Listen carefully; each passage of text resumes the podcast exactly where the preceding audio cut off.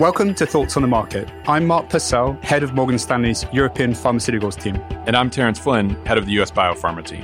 And on this special episode of Thoughts on the Market, we'll give you an update on the Global Obesity Challenge. It's Thursday, the 10th of August, and it's 1 p.m. in London.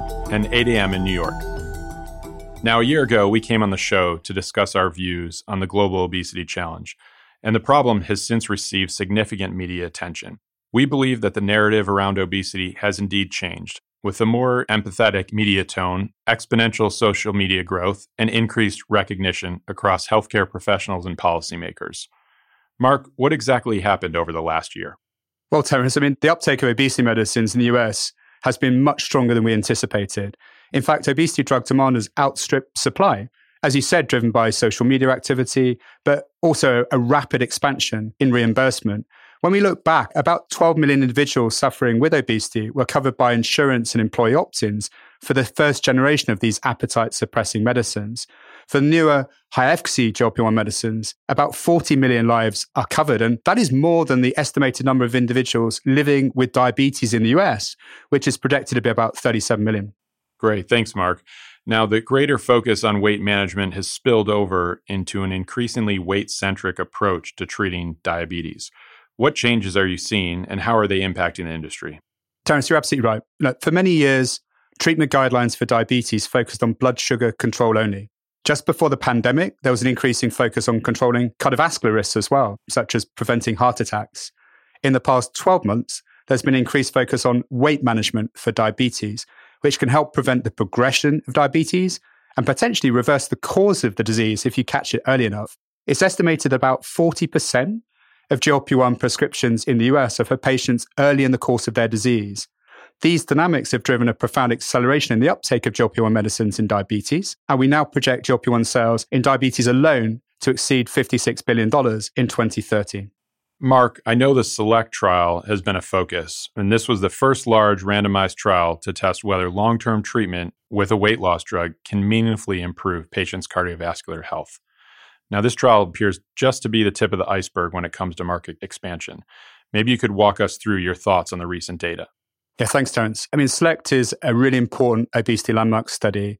It addresses the question Does weight management save lives? The trial was designed to show a 17% reduction in the risk of heart attacks and strokes and cardiovascular deaths in non diabetic individuals suffering from obesity who are treated with GLP 1 medicines. And we just got the data top line the other day. And in fact, these medicines are showing a 20% reduction in heart attacks, strokes, and cardiovascular death. As you said, I mean, this is just the tip of the iceberg when it comes to new growth opportunities for weight loss medicines, with positive data to be presented at the American Heart Association meeting in November, the select data and also data in heart failure. And then next year, we get exciting data in obstructive sleep apnea, in chronic kidney disease, and also in peripheral arterial disease. Back to you, Terence. What is your outlook for the size of the obesity market in the US and globally over the next five to 10 years? Thanks, Mark. As you mentioned earlier, the uptake of obesity medicines in the US over the last year has been stronger than we anticipated. There have been some supply chain shortages that have capped an acceleration uptake in the US and delayed the rollout of these medicines outside of the US.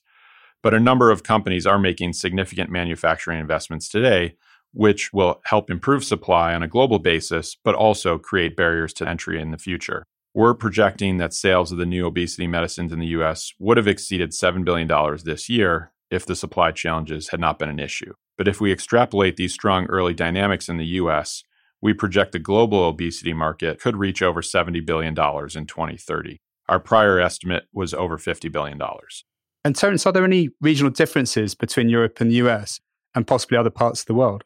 Now, the majority of the upgrade mark to our forecasts really centered on our US assumption, and this reflects the limited rollout of these drugs in other countries, in part due to the supply constraints I mentioned, but also lack of visibility with respect to demand and payer dynamics across different regions. In the future, we do expect this to change, as I mentioned, given improving supply dynamics, improving reimbursement, and the rollout of newer oral options that could also help improve global access. So, where are we in terms of GLP-1 obesity medicine prices when it comes to the consumer and when it comes to insurance reimbursement? Yeah, thanks, Mark. I mean, the injectable GLP medicines right now for diabetes are priced at about $900 to $1,000 per month here in the US. but net prices are more in the $500 per month range. Now, in obesity, these drugs do cost somewhat more, but over time, prices could converge lower. Now, insurance coverage, as you mentioned, Mark, is still a work in progress with over 40 million people now covered. But in our view, the SELECT data, in conjunction with legislation, could really help to expand coverage further. Going back to you, Mark, what's next in the pipeline for these GLP 1 medicines? Look, the key focuses of the industry's pipeline at the moment are combination approaches and new ways to deliver these medicines. We've previously drawn parallels between how the high blood pressure market evolved in the 1980s and how we expect the obesity market to develop in the future, where combining different mechanisms can lead to better and more consistent treatment approaches. In obesity, targeting liver fat and lean body mass, these are things that can improve the quality of weight loss. There are a number of oral treatment approaches in development as well now, which we expect to broaden the appeal of GLP 1 medicines to a new audience. So, really, it's an exciting time in the obesity global challenge. Terence, thanks for taking the time to talk. Great speaking with you, Mark. And thanks for listening. If you enjoy Thoughts on the Market, please leave us a review on Apple Podcasts and share the podcast with a friend or colleague today. The preceding content is informational only and based on information available when created. It is not an offer or solicitation, nor is it tax or legal advice. It does not consider your financial circumstances and objectives and may not be suitable for you.